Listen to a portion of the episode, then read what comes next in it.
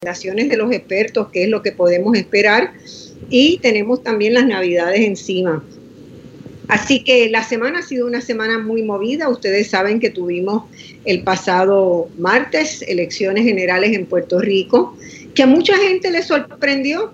A mí no me sorprendieron tanto los resultados electorales, si vieran, porque desde hace mucho tiempo hemos estado conversando en este mismo programa, ¿verdad? De esa situación que, que vive, de expectativa que tenía el pueblo de Puerto Rico de que algo empezara a cambiar. Y yo creo que mucho empezó a cambiar desde este pasado martes. Eh, nos dimos cuenta de muchas cosas de las que vamos a estar hablando en este programa, ¿verdad? Sobre todo de cuán precario es el funcionamiento de la Comisión Estatal de Elecciones, cosa que yo personalmente vengo señalando desde hace años, porque conozco muy bien el sistema por dentro, porque monté este, coordiné, ¿verdad?, la primera inscripción general de elecciones que se hizo en Puerto Rico este, en, épocas recientes, fue en 1976.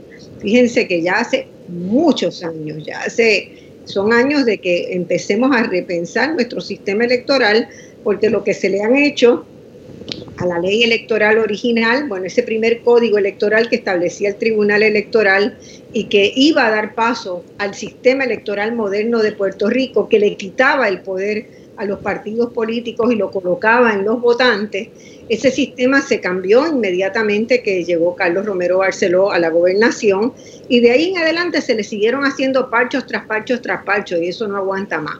Así que vamos a estar hablando de eso también, pero yo quiero comenzar con con Ángel Villarini en lo que ha sido el tema de la semana.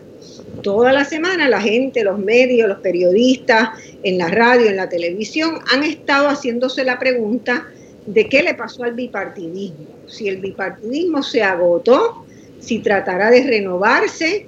Ustedes recuerdan que en Voz Alternativa, hace tres años, cuando comenzamos el programa, eh, hicimos varias, varias sesiones con, el doctor Ángel Villarini y otras personas, donde estábamos discutiendo cómo había evolucionado el sistema partidista en Puerto Rico. Y creo que el consenso grande era desde entonces que eh, se había ido instalando un bipartidismo que se fue degradando, que se fue corrompiendo, que se fue haciendo eh, poco interesante para los electores eso había significado un enorme incremento en la tasa de personas que se desafiliaron, se desvincularon del proceso electoral y no se inscribían y aún los que estaban inscritos no iban a votar.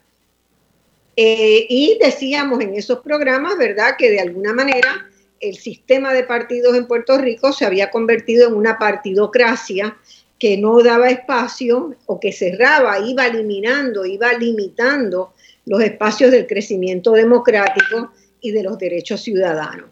Así que yo eh, esta semana que donde todo el mundo se hacía la pregunta, bueno, le han metido un, misil al sistema bipartidista, ¿verdad? Los resultados electorales apuntan a que en, una década pasamos de que eh, se alternaban en en, el gobierno partidos que lograban juntar un millón de electores cada partido, ¿verdad? O cerca de eso, eh, donde se ganaban las elecciones por 50, 52% del voto y estamos frente a una situación de una precariedad donde ninguno de los partidos, como habíamos previsto en este programa, iba a alcanzar el 40% y de hecho se quedó muy lejos del 40% de resultados electorales, aunque no son finales hasta Así que Ángel, doctor Ángel Villarini de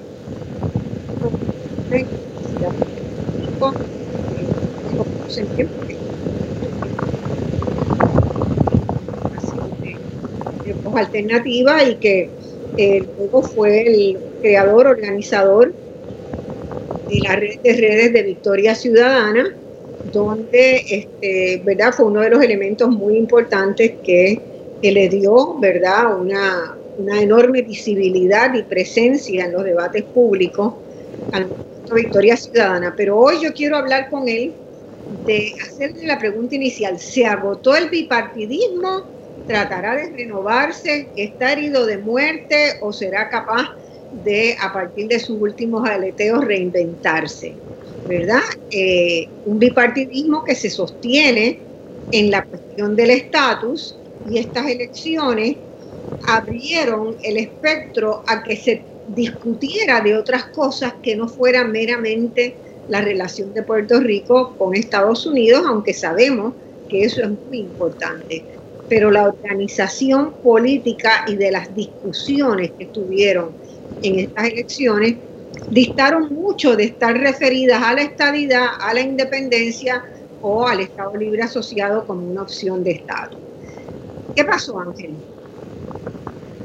Bien, eh, buenas tardes o buenas, eh, tardes eh, a todos y, a todas y un placer estar de nuevo acá en... Si puedes un poquito el volumen de tu...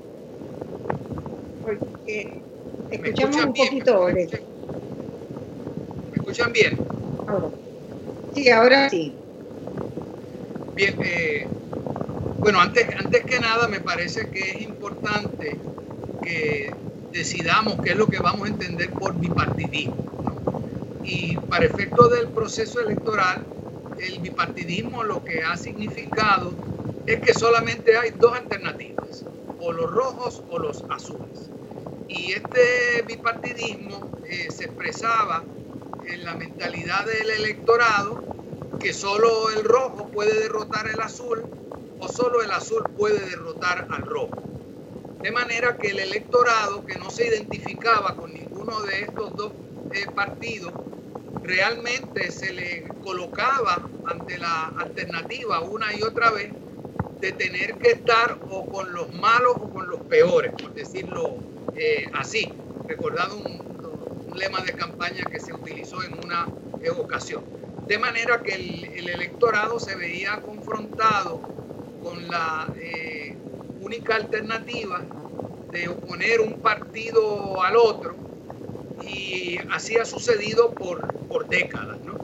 Lo, eh, Ángel, se sigue, perdón, me dicen que se sigue escuchando muy bajo tu, tu micrófono. A ver si, o subes un poco el volumen de voz porque no está saliendo bien. Tengo en, el, tengo en el nivel más alto eh, así que no hay ninguna otra cosa que pueda... ¿Proteja si es un cablecito o algo? Si es que tienes un audio externo. No sé si ahora me pueden escuchar mejor. Sí, hay un poco de ruido también. Pero está, sigue nomás. Bueno, entonces les decía que el ciudadano o la ciudadana se veía este, colocado ante esa disyuntiva eh, hay un gobierno que no me ha cumplido, hay un gobierno con el que no estoy de acuerdo, pero quien único aparentemente puede derrotarlo es el gobierno que, lo, eh, que había anteriormente. Eh, así que el electorado en las últimas décadas, una vez que se había acabado con la hegemonía de un solo partido, ha estado cambiando de un bando al otro, del rojo a los azules, porque aparentemente no existía otra alternativa. Y eso es lo que ha venido a significar eh, el bipartidismo electoralmente en Puerto Rico. Señores, ustedes no tienen ninguna otra alternativa. Y los ciudadanos que no nos sentíamos identificados con ninguno de esos dos partidos, pues no teníamos otra eh, opción que resignarnos a votar por un partido que iba a ser minoría, que no iba a poder llegar al gobierno o votar por el menos malo de esos dos. Eso es lo que ha significado el bipartidismo en este país hasta este momento. Y podemos decir que con estas elecciones se acabó el bipartidismo. No es que empezó a morir, es que se acabó. ¿En qué sentido se acabó? Que ahora el pueblo cuenta con una tercera alternativa. Es decir, estas elecciones demostraron que no estamos obligados para sustituir a un malo, votar por el menos malo, sino que tenemos opciones. Ahora, ¿cuál es la situación que hay, eh, existe eh, luego de estas elecciones? Lo que ha surgido es lo que podríamos llamar un tercer bloque, una tercera alternativa. Pero esa tercera alternativa no es un partido político, sino que es una gama que está representada en este momento por tres partidos políticos. y la suma del Partido Independentista, del Proyecto Dignidad y del Movimiento Victoria Ciudadana está en un 35%. De manera que este bloque ya constituye la mayoría. En ese sentido es que se acabó el bipartidismo. Ahora, mientras este tercer sector no busque una manera de unirse, de vincularse, o mientras una de estas tres fuerzas no alcance una mayoría, entonces siempre los otros dos partidos podrán obtener una pluralidad de votos y podrían gobernar hasta con un, como ha sido el caso en esta ocasión, con menos del 33% eh, de los votos. La otra alternativa que tenemos por delante es que podamos aprobar una nueva legislación que podría implicar incluso enmiendas a la constitución, ¿no? pero ya hubo eh, aviso de por lo menos cuatro de los cinco eh, partidos que están dispuestos, que están disponibles para hacer unas enmiendas a nuestra ley electoral de modo que podamos permitir coaliciones, alianzas y de modo también que pueda haber segundas vueltas. Así que yo, yo quisiera yo quisiera hacer un comentario ahí, Ángel. A mí me parece que no se trata de hacer enmiendas al código electoral. Yo realmente creo que ese código electoral que se aprobó hay que derogarlo, ¿verdad? Y hay que poner en marcha un proceso, obviamente se va a derogar cuando tengamos el proceso ya listo, pero hay que poner en marcha inmediatamente una serie de condiciones, porque ese código electoral está lleno de contradicciones, lleno de contradicciones y de cosas que no se pensaron bien. Por ejemplo, doy un ejemplo, en el momento en que eh, eh, Victoria Ciudadana y el Proyecto Dignidad se inscriben, están bajo otro código electoral, ¿verdad? Los candidatos se certificaron bajo un código electoral que disponía una serie de condiciones para hacer partido y para participar en el organismo electoral. Después que eso ocurre, meses más tarde que eso ocurre, se aprueba por la fuerza, sin vista pública, con la oposición de todos los demás partidos, el nuevo código electoral, que es el que entra a estar vigente. La semana que viene los tribunales van a tener en sus manos probablemente un reclamo de que se diga, bueno, cuál es el código que va a aplicar, porque las elecciones se celebraron como candidatos que fueron certificados para determinados puestos bajo los, eh, los, las disposiciones de un viejo código electoral, que no se pueden, no, no puede decir que, bueno, tú corriste bajo eso y ahora luego te aplica esto otro cuando menos el código tenía que haber dispuesto que eso haría en la subsiguiente, pero se hizo de aplicación inmediata. Eso es legalmente, yo no soy abogada, lo he estudiado mucho, eh, he estado conversando con, varios abogados, pero eh, sencillamente hay que, hay que eh, recurrir a los tribunales para que definan eso. Otra cosa es que nosotros tenemos que repensar el ordenamiento político electoral. ¿verdad? ¿Cómo se va a constituir? Que si vamos a hacer una enmienda a la constitución de Puerto Rico, que es un asunto bien serio, hagámoslo no para poner un parchito, sino para aprovechar y decir, bueno, este país no actuó sobre el tema de la unicameralidad, habiendo sido llevado a consideración del pueblo, habiendo ganado la unicameralidad, pero nuestra legislatura, por ser funcional, ¿verdad? al bipartidismo, pues nunca instrumentó eso, porque era ellos mismos derogándose uno de los dos cuerpos. Pero tenemos que volver a discutir sobre eso. Estoy, tenemos que volver a discutir si vamos a tener segunda vuelta, si vamos a tener representación proporcional, todas esas cosas, ¿verdad? Que son elementos que eh, muchos de los cuales, muchas de las cosas, no todas, pero algunas de esas cosas hay que implican una revisión constitucional. Si vamos a tener un sistema que siga estando dominado por el bipartidismo, como es este código electoral, que fue diseñado para perpetuar la alternancia entre dos partidos, ¿verdad? Este, y, un tercer partido que pudiera eh, estar este, ahí para decir que se es democrático, pero prácticamente sin, sin poderes y todos los demás partidos que existan sin ninguna participación. Así que nosotros tenemos que, mucho diálogo y mucha concertación. ¿Cómo tú ves que allá, tú crees que va a haber espacio para eso en este periodo? Bueno, eh, eh, estoy totalmente de acuerdo con lo que tú señalas eh, de hacer una distinción entre el código y, la, y las leyes, ¿verdad? Y añado que el Partido Nuevo Progresista fue tan inteligente, porque hay que concedérselo, que imaginó este escenario y hizo una ley electoral para poder prevalecer en este tipo de escenario, es decir, en un escenario donde ni siquiera llegaran al 35% de los votos, seguir eh, dictando las pautas de gobierno.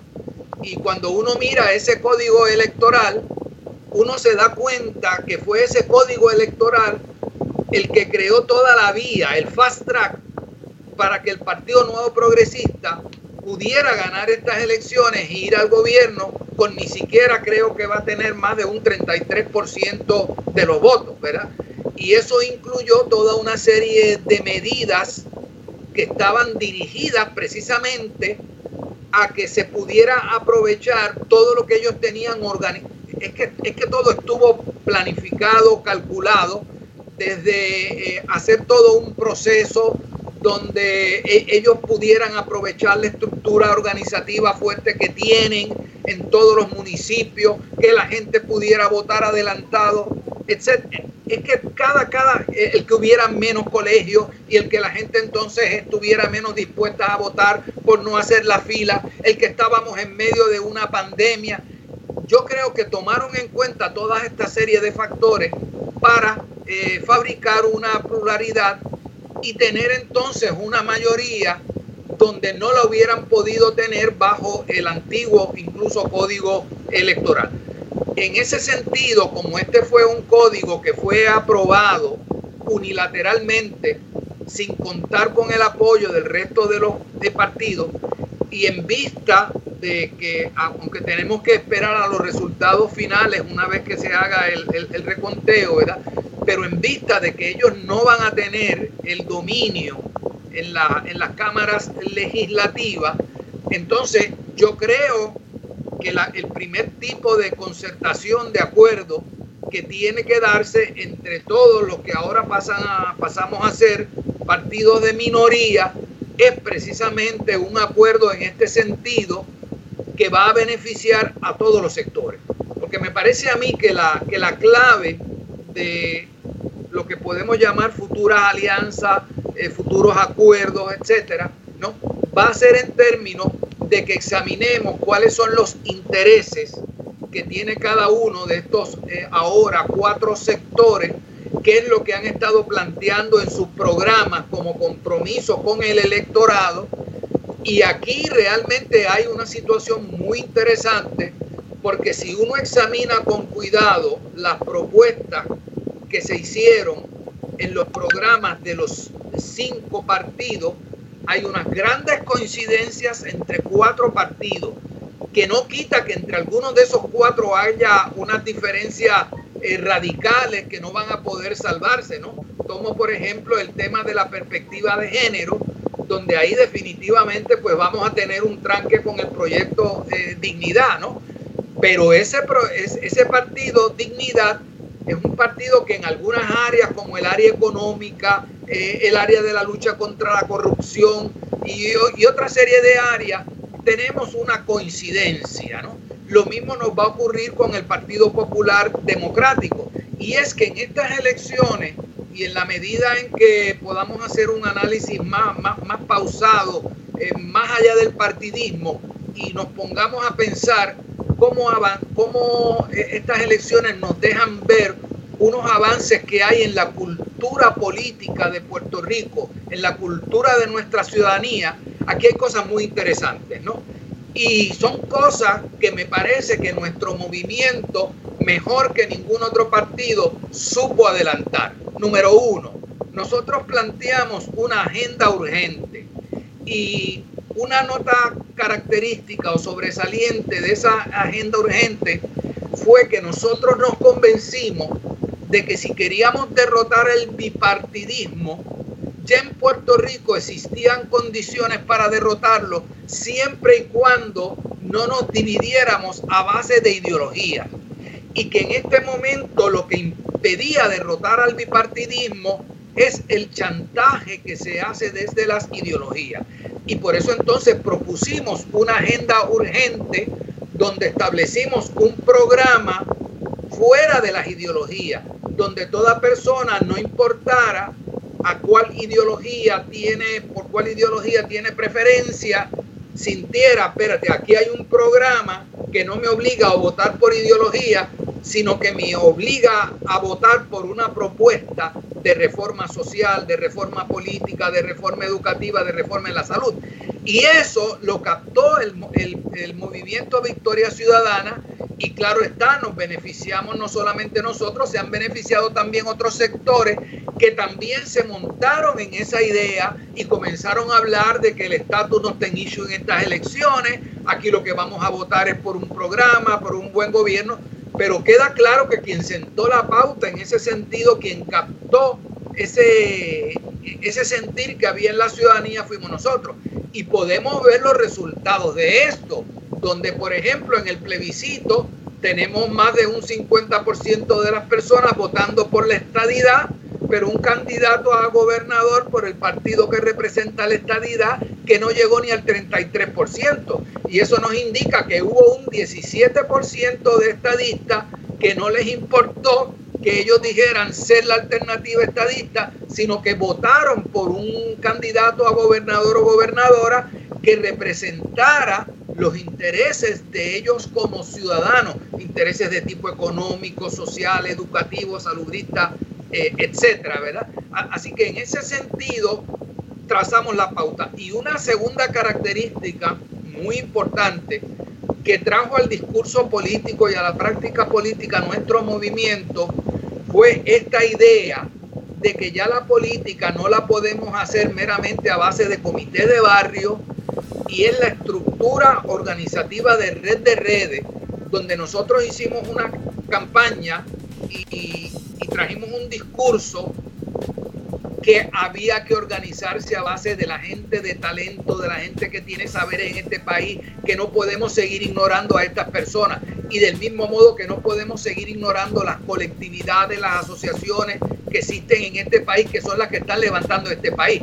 Y es interesante que nunca en elecciones anteriores habíamos visto, habíamos visto una participación tan extraordinaria de los colectivos organizando foros, organizando debates. Eso también lo trajo al discurso y a la práctica política nuestro movimiento.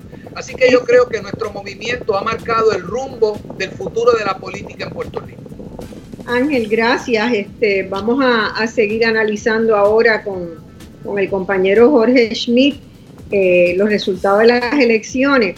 Eh, yo creo que en algún momento debemos convocar y tal vez podemos hacer este, usar este espacio para discutir la coyuntura del 68, porque yo tengo el recuerdo de que en el 68 había, ¿verdad?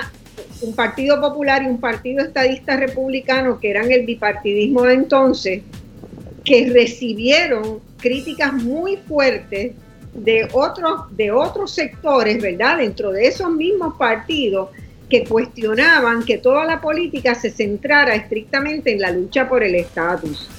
Don Luis Ferré enfrenta al Partido Estadista Republicano y funda el Partido Nuevo Progresista, que ponía el énfasis en las condiciones de vida de la población de Puerto Rico.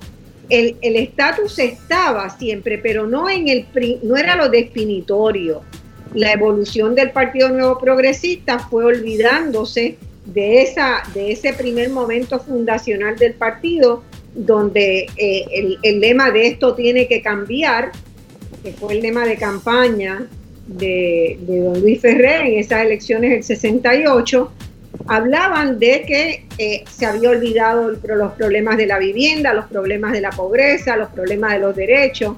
Entonces fue ese intento. Y por otro lado, Roberto Sánchez Vilella, que rompe con el Partido Popular por las mismas razones, de que el centro no podía seguir siendo la defensa de un Estado libre asociado que ya él sospechaba que iba a, tener el final que ha tenido, ¿verdad? Que iba a ser cuestionado jurídicamente y, que el Congreso no se iba a mover de su posición de que era una condición territorial colonial y el Partido del Pueblo se organiza alrededor de la prédica de la participación ciudadana en la política, participación protagónica de la gente.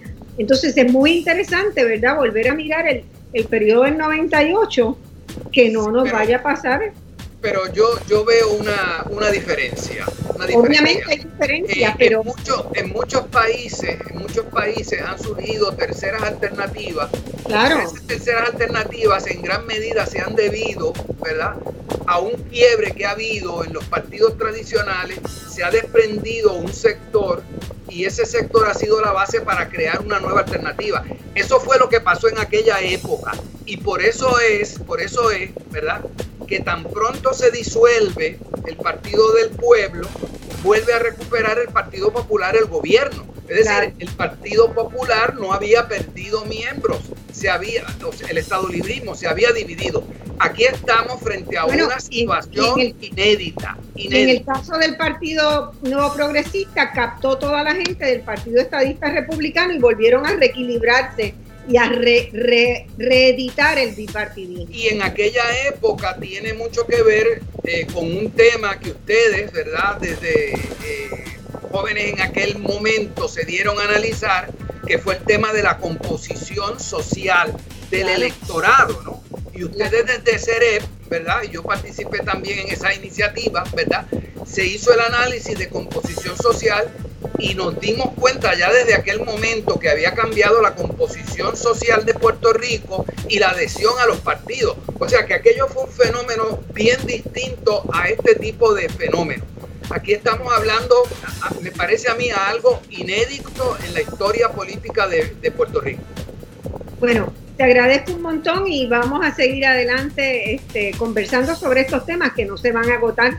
Todavía eh, el escrutinio está, va recién comenzando, ¿verdad? Y algunos recuentos precisos que ya se han determinado que proceden, pero nos va a llegar mediados de diciembre y capaz que Nochebuena todavía en la Comisión Estatal de Elecciones, así que queda mucho por delante. Gracias Ángel y vamos a una pausa inmediatamente. ¿Cómo no?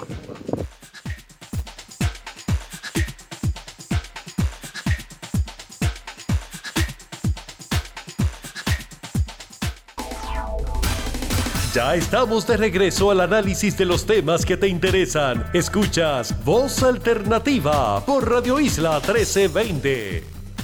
Bueno, mis amigos, estamos de vuelta en Voz Alternativa y estamos tratando de conectarnos con Jorge Schmidt, a quien lo vemos perfectamente bien. Él nos escucha. Ahí te escucho.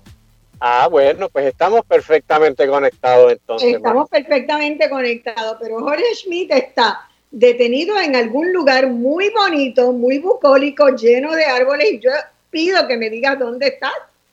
Estoy en el Parque Julia de Burgos de Carolina. No, pero si tú, ¿qué haces de Mayagüez acá? Ah, porque esta es mi casa, yo me crié, nací, me crié aquí en Carolina y yo esta, esta casa siempre la conservo, así que vengo mucho y ahora con la pandemia pues puedo trabajar mucho desde acá. Ay, qué bueno. ¿Y dónde está esa casa? ¿Cerca del río? El parque sí, el parque está, tiene un, caño, un río, una quebrada detrás. Quebrada. Ay, qué lindo. Alguna vez tenemos que hacer un voz alternativa desde allá. Pues sí, estos son el tipo de cosas que hace que los alcaldes ganen con esas, esos porcientos tan altos, porque esto no estaba, cuando yo era niño estas cosas no estaban aquí, esto lo han, lo han ido haciendo con el tiempo y realmente mejoría para la calidad de vida. sí, sí, sí, es un espacio, ese es un espacio precioso y, y realmente este, muy lindo. Yo una vez estuve por comprar una propiedad y al borde del río y todo el mundo me decía que estaba loca de remate y me arrepentí de no haberlo hecho y creer de verdad que estaba loca, pero bueno Adelante. Bueno, Jorge, debes haber estado eh, contento como científico político, ¿verdad? Como profesor de ciencias políticas. Eh, me imagino que tienes mucha tela de cortar para analizar con los estudiantes este semestre. ¿Estás dando clases este semestre? Sí, sí, claro, claro, en línea todo, pero sí, claro. Todo en línea, pero hay, hay muchísimos elementos, muchísimos ángulos interesantísimos, ¿verdad? Eh, una de las cosas que yo me pregunto, yo había calculado una participación electoral un poco mayor de la que hemos tenido. Eh, me pregunto si realmente fue el COVID la que marcó una pauta menor o que la emigración que tenemos está subestimada que también puede ser, porque los colegios se vieron llenos, pero había menos colegios electorales, ¿verdad? Y a primera, a simple vista, te daba la impresión de que había habido una participación electoral más alta. Claro, todavía no la podemos calcular bien hasta que se encuentren todos los paquetes de, papeleta que la comisión sigue buscando hasta debajo de, las piedras, ¿no? Eh, te, tengo dos preguntas con que quiero, que quiero conversar contigo eh, eh, con prioridad. Eh, aun cuando los resultados electorales no, no, están listos hasta que el escrutinio y los recuentos se terminen, ¿verdad? Tenemos muchos datos que son muy interesantes y muchos elementos que fueron sorpresas positivas en este, en este ejercicio, ¿verdad?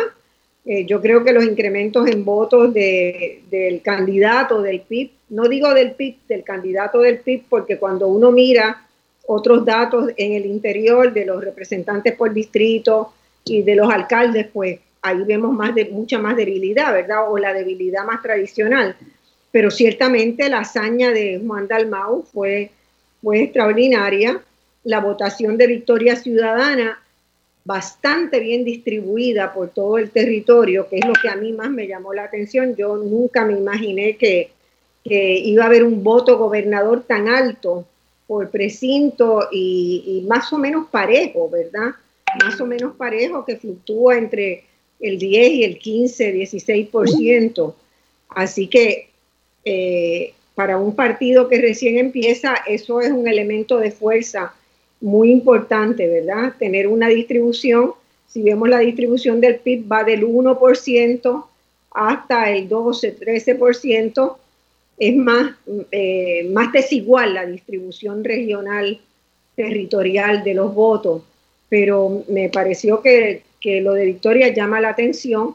En el caso de, del proyecto Dignidad, la concentración es lo que llama la atención, ¿verdad? Proyecto Dignidad tiene, parecería tener tres núcleos regionales, uno en el área de Camuy, Atillo, Arecibo, el área lechera por ahí. No sé si tiene que ver algo con, la estructura de producción, ¿verdad?, de la zona, pero ciertamente ahí obtuvo los, los porcientos más altos que le permitieron elevar a, a 6.7% el total de la gobernación tiene otro núcleo en la montaña, como en Adjunta, Jutuado, en esos pueblos, y un núcleo cerca de Maunabo, este, en el este, alrededor de esos pueblos, Patillas, Maunabo, por ahí.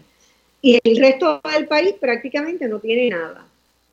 Eh, y eso, ¿verdad? También yo recuerdo cuando la inscripción que hizo el proyecto Dignidad se inscribió muy rápidamente en muy pocos precintos.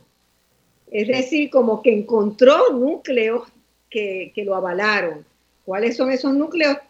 Para que tus estudiantes, por favor, por favor, que lo investiguen. Ahí, porque necesitamos poder entender, ¿verdad? Esa lógica, pero ciertamente mirando los números estadísticos que, que he podido hacer en estos días, pues me llamó la atención que son tres patrones totalmente distintos, ¿no? En, esa, en esas tres fuerzas que constituyen, como decía eh, Villarini, este nuevo tercer bloque. Eh, yo creo que, es muy importante, ¿verdad?, que el, eh, entendamos, ¿verdad?, esas dinámicas, pero quiero saber qué fue lo que más a ti te, te llamó la atención de esta elección. Muchas cosas. Primero, las encuestas estuvieron bastante acertadas Y eso es, eh, pues tanto que las criticamos y todo, pues da la impresión, no todas, obviamente, hay una gran variedad, pero yo creo que sí eh, están afinando más la ciencia de hacer encuestas por las grandes críticas que han recibido históricamente. Y, y, y, y dado que esas encuestas daban a Victoria Ciudadana, a, al PIB, a Dalmau y a Proyecto Dignidad con tan, unos números tan altos, yo pensé que, que, estaban exagerando porque estaban sobre encuestando a los jóvenes. Pues esa fue la impresión que a mí me dio. Y no fue así. Recibieron más o menos lo que decían las encuestas, 14, 15, Victoria Ciudad 9, 7, Proyecto Dignidad, hasta ponían a, a Pierluisi ganando, era la diferencia y la diferencia era dentro del margen de error. Entonces encuestaron bastante bien, por lo menos a los, los, dos días antes eh, las encuestas eh, fueron bastante buenas. Lección para nosotros, antes de descartar las encuestas, vamos a, darle el beneficio de la duda, porque sabemos que si se hacen bien con mil personas, se puede hacer una encuesta que esté ahí cerquita. de, a, mí me llamó la atención de que el Nuevo Día no sacó la parte de San Juan. No sé si porque la, consideraron que la, que la encuesta era muy pequeña, porque mientras más pequeño, ¿verdad? Más difícil es la, la capacidad de proyectar, o si porque les sorprendió demasiado que Natal estuviera tan alto y pensaron que era un error o no querían, no, bien sabe, o no querían hacerlo porque sabían que no era un error y pensaron que eso estimularía quizá que más gente fuera a votar por él. Quizá, pero, pero a la verdad que a mí me, me, llamó la atención porque habían anunciado que iba a haber una subencuesta de San Juan y esa nunca salió. Y, y, claro, como tú pienso que la, la elección estaba, estaba muy cerrada, pero dentro de lo que estaba cerrada, la disminución tan dramática de votos, porque ninguna de las encuestas estimó tanto el, el, bajo por ciento que sacaron los, los candidatos. Sí, eso no, que fuera una participación de 50%. Y Marcia, si lo, si lo calculamos como lo calculan en Estados Unidos, entonces sería como 48%. Sí, claro, claro, porque es contra las personas hábiles para votar. Exactamente. Aquí nosotros tenemos, yo creo que hay un mito ahí de, la, de, la, alta participación en Puerto Rico. No es tan alta como hemos pensado históricamente. Si la calculamos como, siempre la comparamos con Estados Unidos. Mira, allá participa mucha menos gente, pero es que ellos lo calculan de otra forma. Sí eh, participa. Yo, siempre he llevado, siempre he llevado los dos cálculos, ¿verdad? La, tasa de participación real, que le llamo, que es el porciento de personas que acude a votar en relación al porciento de personas que tienen capacidad, edad para votar y capacidad para votar, ¿verdad? Que cumplen con los requisitos de domicilio y que tienen 18 años o más. Eh, en las elecciones pasadas, como hay una, un, registro inflado de electores, que es la otra cosa que yo te quería preguntar y te quiero pedir ayuda de verdad con tus estudiantes, que investiguemos porque nosotros no tenemos un mecanismo de depuración del registro electoral bien establecido. O sea, ese registro electoral hoy tiene, tiene gente que no vive en Puerto Rico probablemente desde hace 15, 20 años. Está en el registro electoral en el 2000, por lo menos en el 2024 pues se va se va a ir mucha gente de eso porque como son te sacan de la lista cuando no votas dos veces en dos elecciones corridas. Pero ya acuérdate que hubo una decisión del tribunal que ordenó, que eso no se hacía más, que se dejaban. Que dijo que se, que se tenían que dejar, antes se eliminaban inmediatamente. Si usted no votaba, ya automáticamente estaba. ahora tiene dos elecciones para no votar. Así que si había gente como tú describes, que era, había un nombre ahí, pero realmente ese nombre no existía porque estaba fuera o porque había muerto. Pero por la razón que fuera, ese nombre siguió, apareció en el 2016, apareció otra vez ahora en el 2020, pero en el 2024 ya no va a aparecer porque esa persona no votó en dos elecciones. Eso fue, Lo que eh, pasa es que para las elecciones anteriores, o sea, para estas elecciones no se eliminaron los de los de las dos anteriores. No, no, no, exactamente. Por eso cuando el, el, 2024 va a ser la primera vez que se van a eliminar y de ahí en adelante pues ya van a seguir siendo, ya ese error no se sigue, no se sigue llevando. Yo tengo la sensación de que también hemos subestimado la migración, ¿verdad? Como no hay manera de tener un récord prístino de quienes se van, ¿verdad? No hay mecanismo no tienes que informar en ningún lugar que te vas del país. Son todos estimados en distintos organismos del Estado. Yo creo, yo tiendo a pensar que nosotros em, estamos subestimando la cantidad de gente que se fue.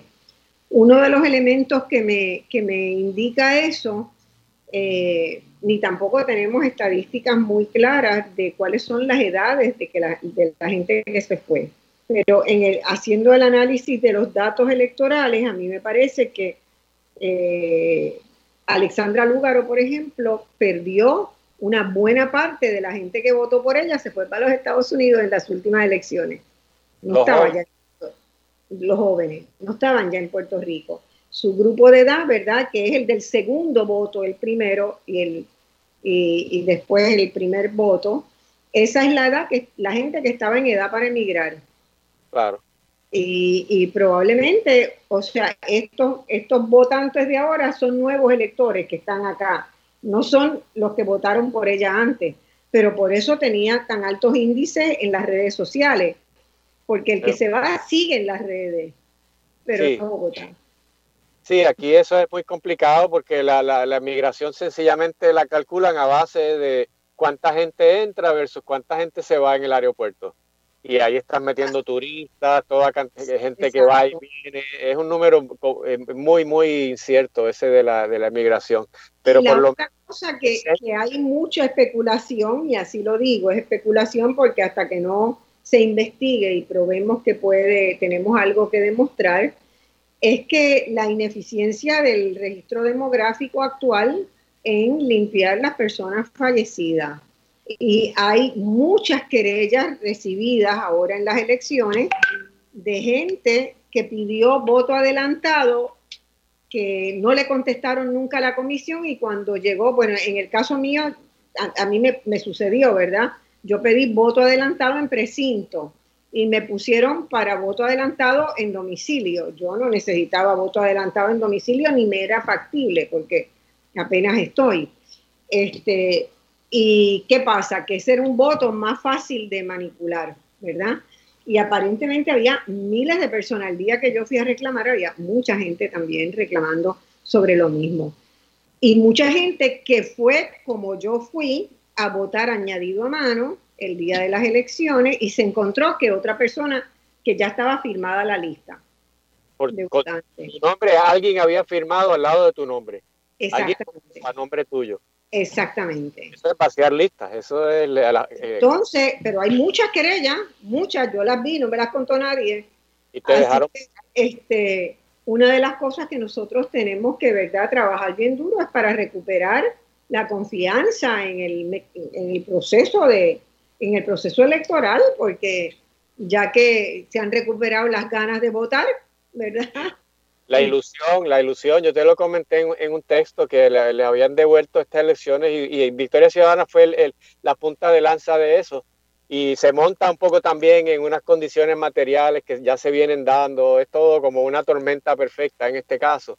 Sí. Pero yo creo que ahora lo, el, el próximo paso es institucionalizar este cambio en la cultura política, porque si no, se queda en nada y quedará como una nota al cárcel en la historia y volveremos a lo mismo porque la, la, la fuerza de la inercia es muy grande y la, las instituciones políticas, el gobierno de Puerto Rico está diseñado para no cambiar, para ser muy centralizado. Ahora mucha gente se va a decepcionar cuando vea todo el poder que va a tener Pierluisi como gobernador, pero es que el gobierno está diseñado así, para claro. que el Ejecutivo tenga un poder extraordinario, hasta en el presupuesto puede cambiar después que pasan por todo ese proceso de aprobarlo, él puede coger el presupuesto y hacer lo que le dé la gana, partida por partida, quitar, poner sin preguntarle a nadie. Esto tú lo sabes, eso está en la Constitución. Sí, sí, totalmente. El gran reto es hacer lo que ha hecho el PNP y ha sido institucionalizar su visión de mundo en el Tribunal Supremo, en las leyes, en la ley, en la ley electoral, en muchas cosas. Trataron de hacerlo en la Constitución, pero no lo pudieron hacer en, eh, con la fianza y esas cosas. Así que eh, hay que aprender hay que aprender esas lecciones de que no basta con dar un golpe mediático, con celebrar una noche porque, porque hubo muchos votos, porque el bipartidismo sacó 62 por 65%, porque en el 2024 puede sacar 95% de nuevo.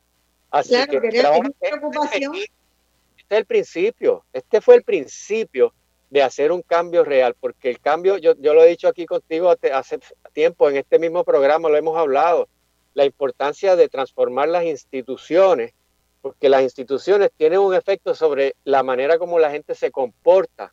Y por eso es que es, es, casi, es casi tan difícil como pegarse la lotería, ganarle un distrito representativo y senatorial ni se diga al PNP o al PPD. Eso es lo que le pasó a Eva Prado.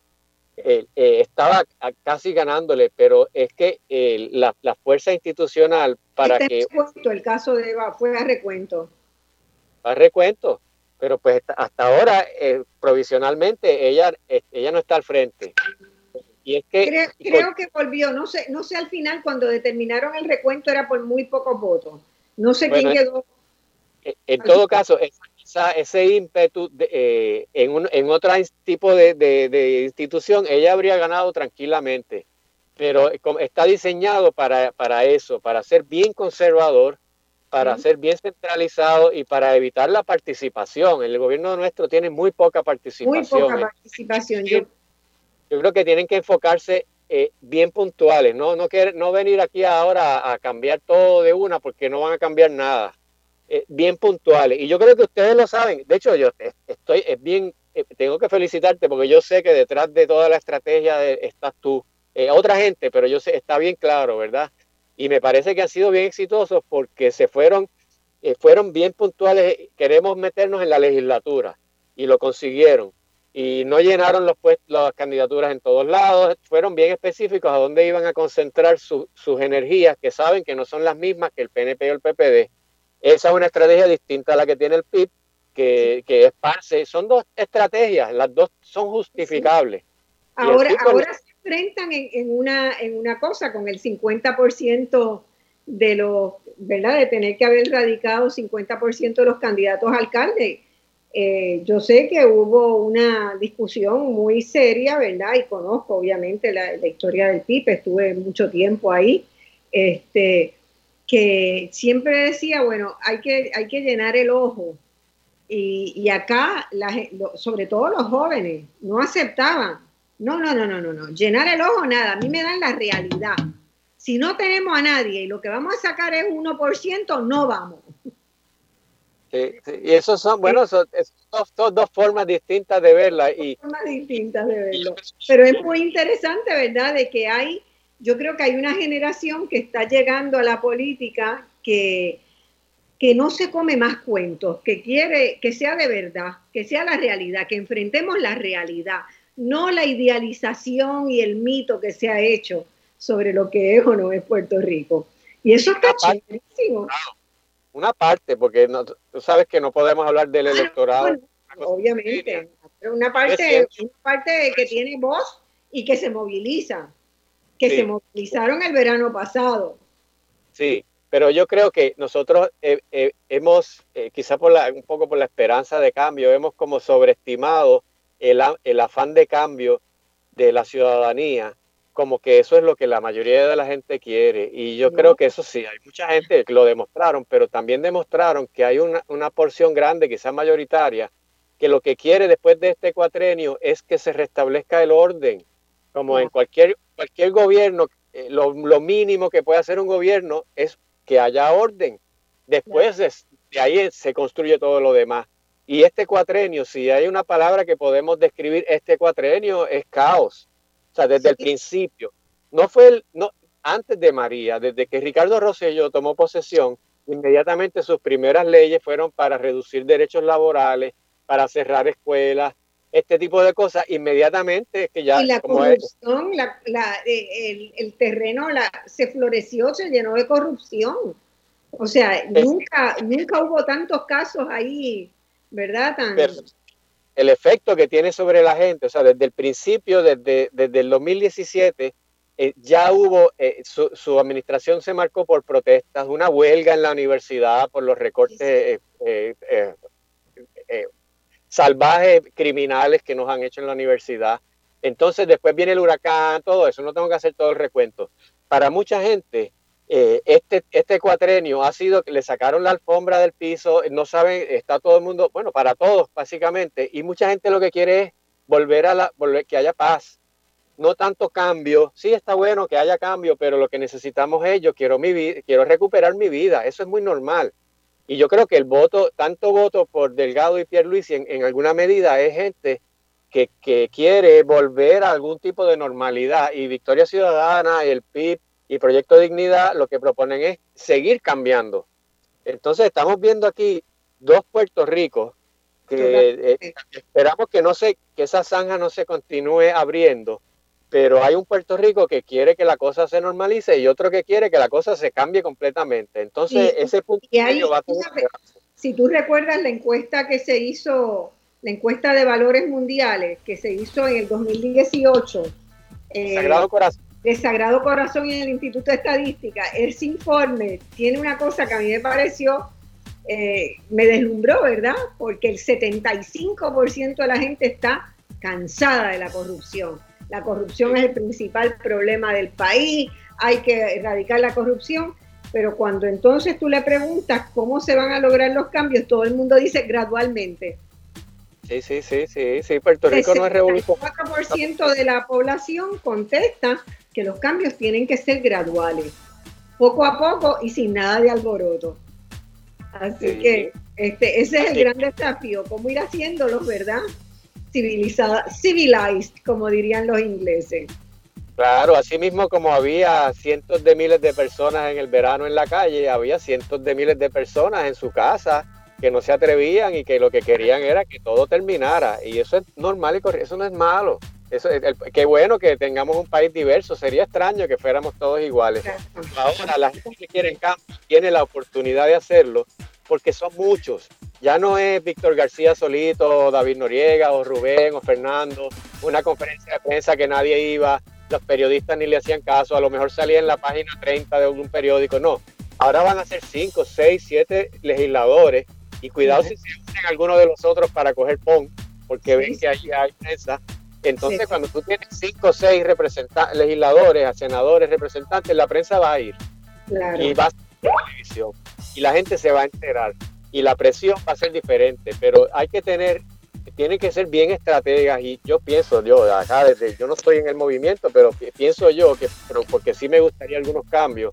Por ejemplo, enfatizarse en la segunda ronda. Si, usted, si y eso se puede hasta, yo no, yo no estoy seguro que haya que enmendar la constitución para, eso. La ronda no hay que enmendarla. porque la constitución, bueno, depende de cómo se interprete, porque dice que tiene que ser en noviembre el día que la, que la legislatura diga. Sí. Entonces dice día. Ahí alguien puede decir, no, es que tiene que ser un solo día. Pues, eh, pero se puede, si hay la voluntad política, se puede hacer con una ley y que después alguien le impugne y que el Tribunal Supremo decida si, si, es legal o no. Pero probablemente eso es lo que pasaría. Pero en todo caso, si, hay, si se puede conseguir una opinión pública bien favorable, eso entonces es disuasivo para muchas personas que viven únicamente de eso, que sin opinión pública, eh, ellos, eh, de esa gente que habla, que dice lo que piensa que la gente quiere oír, y ahora están haciendo cosas que jamás en la vida decían porque la opinión ha ido. Esto que hizo Pierre Luis de pedirle la renuncia inmediatamente al representante que lleva, eso no lo habría hecho antes.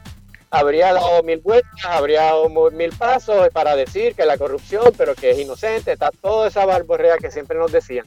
Inmediatamente salió, yo no sé si lo creo o no, no, no me, en este momento eso es irrelevante, lo dijo porque tiene que decirlo, porque el país le está diciendo que si no dice eso, casi que, no va a juramentar, porque ya estamos a, ese nivel. Y eso es bueno, esos son los tipos de cambio, eh, porque no viendo solamente el cambio fuera de los dos partidos. Pero estos procesos, ustedes hablaban hace un rato de lo que había pasado en América Latina, cómo se habían roto los conservadores y liberales, los, blancos y los rojos en Uruguay, todo ese tipo de cosas frente a Colombia también tuvo, Colombia tuvo un cambio bien grande, tú lo conoces. Claro, pero una de las cosas que también se dio fue que en algunos lugares los partidos tradicionales se reinventaron. Eso también puede pasar. También puede pasar, que, es lo que, lo que pasó con el Partido Popular después del 68, que volvió a tener en el 72 con Rafael Hernández Colón, saca sus mejores números, ¿verdad? Después de ese, después de la, después de esa crisis y, el, sentimiento estadista, por llamarlo, el Partido Estadista Republicano desaparece, pero se vuelca completamente en el Partido Nuevo Progresista. Así que se recompone el bipartidismo. Este, hay que estar alerta de eso, sí. Se bueno, pero, este, pero ¿qué tiene de malo si se refunda y si se hace el partido, los dos partidos no es que sean. Lo importante es que estén vigentes, que sean vigentes a la realidad. Exacto, y si lo pueden hacer, no tendríamos que hacer terceros partidos porque eh, lo estarían haciendo bien, ese es el problema. Pero me encanta esta legislatura porque ahora, porque yo creo que otra vez en la historia de Puerto Rico, todo el espectro ideológico está representado allí. Y tiene, y qué bueno, que esté de la de derecha a izquierda, que esté todo el mundo allí, que todos los electores, cuando vayan a votar, sientan que realmente hay alguien, personas, individuos, movimientos que, con quien uno puede identificarse. Eso de votar por alguien que, pues, esto es como que el que se acerca, no me gustan la mitad de las cosas que dice, pero es el único que puedo. Eso, eso, eso es un avance grande, e, e ir eh, diversificando la, la bueno, tenemos que terminar aquí. Gracias un millón, Jorge. Siempre un placer estar con, contigo conversando. Y a tus estudiantes ponlos a trabajar inmediatamente, que hay mucho, mucho para meterle. Te voy a mandar notitas de cosas para investigar.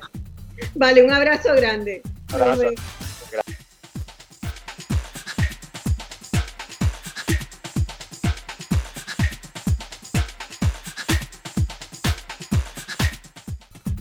Bueno, mis amigos, vamos, seguimos en este programa. Eh, voy a redondear un poquito lo del análisis, lo del análisis electoral con algunos datos que quiero compartir con ustedes. Eh, y vamos a dedicarle ahora la segunda parte del programa. Vamos a estar con el doctor Ibrahim Pérez y la profesora Judith Rodríguez, eh, hablando sobre la situación del COVID que nos tiene sumamente preocupados, ¿verdad? y, por los requerimientos de trabajo que hay, este, que hay en la Comisión Estatal de Elecciones, porque viene Acción de Gracias, porque vienen las Navidades y todos esos festejos donde los contagios se multiplican exponencialmente. Eh, necesito, denme un segundito, que tenemos que llamar al, al doctor este, Ibrahim Pérez y a la, a la demógrafa Judith Rodríguez, con quien quiero conversar también del tema del registro electoral que a mí me preocupa muchísimo, ¿verdad? Y de cómo funciona el registro demográfico de Puerto Rico, porque eh, me han llegado algunos comentarios de que el registro, como muchas de las instituciones del Estado, del, del estado de Puerto Rico, ¿verdad? del aparato estatal de Puerto Rico, están teniendo problemas significativos y, y eso es un, un ámbito donde es imprescindible que funcione eh, prístinamente. Eh, yo quería que, viéramos algunos de los datos que tenemos de estas elecciones pasadas, ¿verdad? Seguramente cuando eh, abramos a los teléfonos la gente tendrá muchos elementos y muchas preguntas para, para contestar. Pero fíjense que algunas cosas quería, quería relevar todavía hay mucha gente que vota en blanco en Puerto Rico, ¿verdad? Cerca más de 2.500 electores en Puerto Rico votaron en blanco en la papeleta gobernador y en otras papeletas también, ¿verdad? Votan en blanco, pero este era el, número más alto. Y uno se pregunta, ¿verdad? ¿Qué, qué, qué mensaje está mandando la gente con eso? De que habiendo, en este caso, seis candidatos a la gobernación, más la posibilidad de, hacer algún escrito, ¿verdad? Escribir algún nombre, nominación directa, pues no utilizan ese mecanismo y votan la papeleta en blanco. Eso es algo que a mí me llama la atención y que me gustaría en algún momento que pudiéramos entender y que si alguien conoce a gente que tiene esas prácticas ¿verdad? de votar en blanco, que nos las comuniquen a ver si, si vamos entendiendo mejor el comportamiento de los electores. Porque fíjense que eso este dos mil y pico de votos que se votaron en blanco, pues alguno de esos candidatos lo necesitaba, ¿verdad? Para hacer una diferencia por lo cerrado que fue la elección. Eh, nominación directa. Ustedes recuerdan que corrió el rumor de que había un grupo dentro del Partido Nuevo Progresista que estaba iniciando una campaña para escribir el nombre de la actual gobernadora de Wanda Vázquez. Pues yo no sé si fue el nombre de Wanda Vázquez, lo sabremos eso en el recuento eh, perdón, en el, en el escrutinio. Tal vez podamos tener una idea de a quienes nominaron directamente. Lo que sí sabemos es que en Guánica ganó un alcalde por nominación directa. Y eso es una hazaña, es la primera vez que ocurre en Puerto Rico. ¿Y por qué Guánica? En Guánica, ¿qué pasó en Guánica? Los terremotos de principio de este año, el malestar de la gente, el descontento con el hecho de que no, ¿verdad? No pudieran este, tener su, eh, su proceso de reconstrucción, la atención de vida. Guánica, la gente se sintió muy desamparada. Eh, entonces, en Guánica, los electores eligieron a un alcalde escribiendo su nombre, porque ya se había cerrado el proceso, los otros candidatos parece que no, o a ese candidato no le dio el tiempo para inscribirse como una candidatura independiente, y lo único que quedaba era la posibilidad eh, de que la gente escribiera su nombre, y eso se logró, eso se logró y, y estuvo y estuvo y fue electo. Pero también parece que hubo mucha gente que en el voto a gobernador votó por Wanda Vázquez o por Mickey Mouse, no sé por quién, ¿verdad? Más, pero puede haber habido muchas otras personas. 2.278 electores votaron por nominación directa, es decir, ninguno de los que estaban le, les parecían adecuados y decidieron escribir un nombre, que es un mecanismo que tiene ¿verdad? nuestro electorado. Pero en total estamos hablando de que en esos dos pues son más de 4.500 votos que ¿verdad? Otros, habrían podido utilizar. Eh, sigue faltando mucha educación ciudadana al electorado para votar, especialmente en la papeleta legislativa. Habíamos comentado en un programa anterior recientemente que en las elecciones pasadas cerca de 100.000 papeletas fueron anuladas porque estaban mal votadas y por lo tanto eh, no, no, no las aceptaron.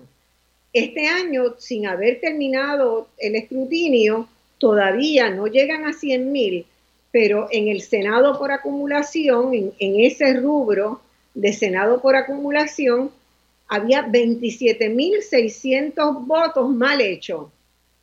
Fíjense todo lo que significa en un momento dado donde había tanto empeño en lograr, ¿verdad?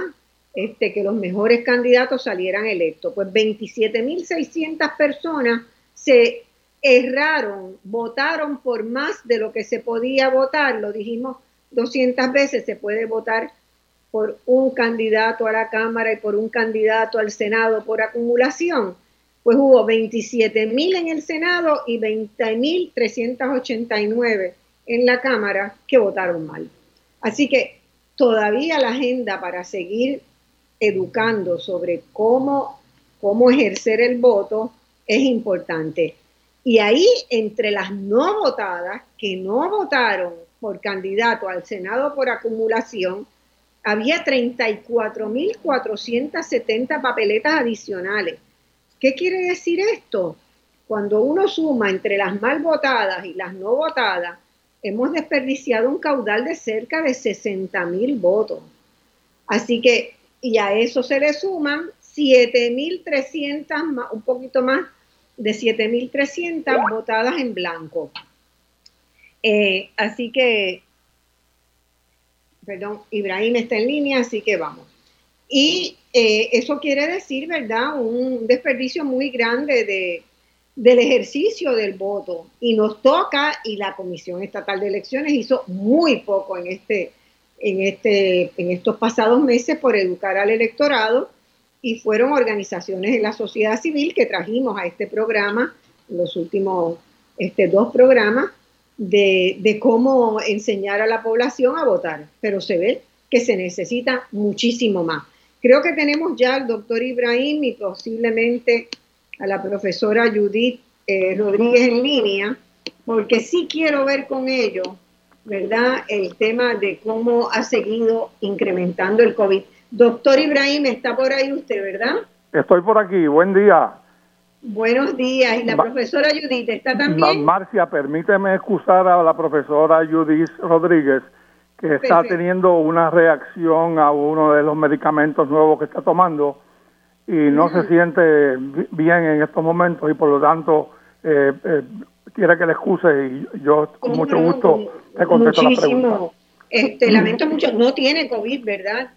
No, no, no tiene COVID. Eh, eh, es una de, esas enfermedades crónicas de cuando uno tiene alguna edad y que está tomando medicamentos para ella y, algunos de esos medicamentos producen, especialmente unos nuevos que está tomando, producen eh, algunas reacciones secundarias y es algo momentáneo que, debe estar fuera de eso en, pues los próximos sí, yo Tuve, tuve una larga conversación con ella ayer sobre sobre los datos demográficos del registro electoral, porque como he dicho en el programa, pues me preocupa mucho y tenemos que hacer una revisión bien, bien juiciosa por expertos, ¿verdad?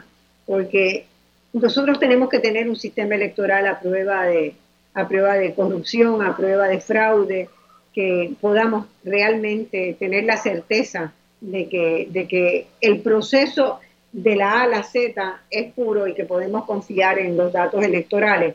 Eso no lo tenemos hoy y lamentablemente este proceso electoral que acaba, que está en curso todavía porque está, están los conteos en curso, no fue el, el ejemplo de transparencia que debe ser.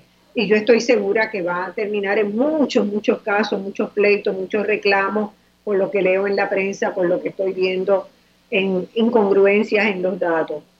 Eh, doctor, ¿qué nos está pasando que se han seguido incrementando tanto los, los casos de COVID? Pues mira, eh, eh, te digo, Marcia, que hoy la pandemia lleva 34 semanas, está en el noveno mes. nosotros hemos trabajado monitoreando todo este asunto desde el principio. Y, y, te digo que hoy es el momento más triste y más preocupante que tenemos a través de toda esta época por las circunstancias que se han juntado en este momento para informarnos y alertarnos de que hay un peligro inminente de serios problemas.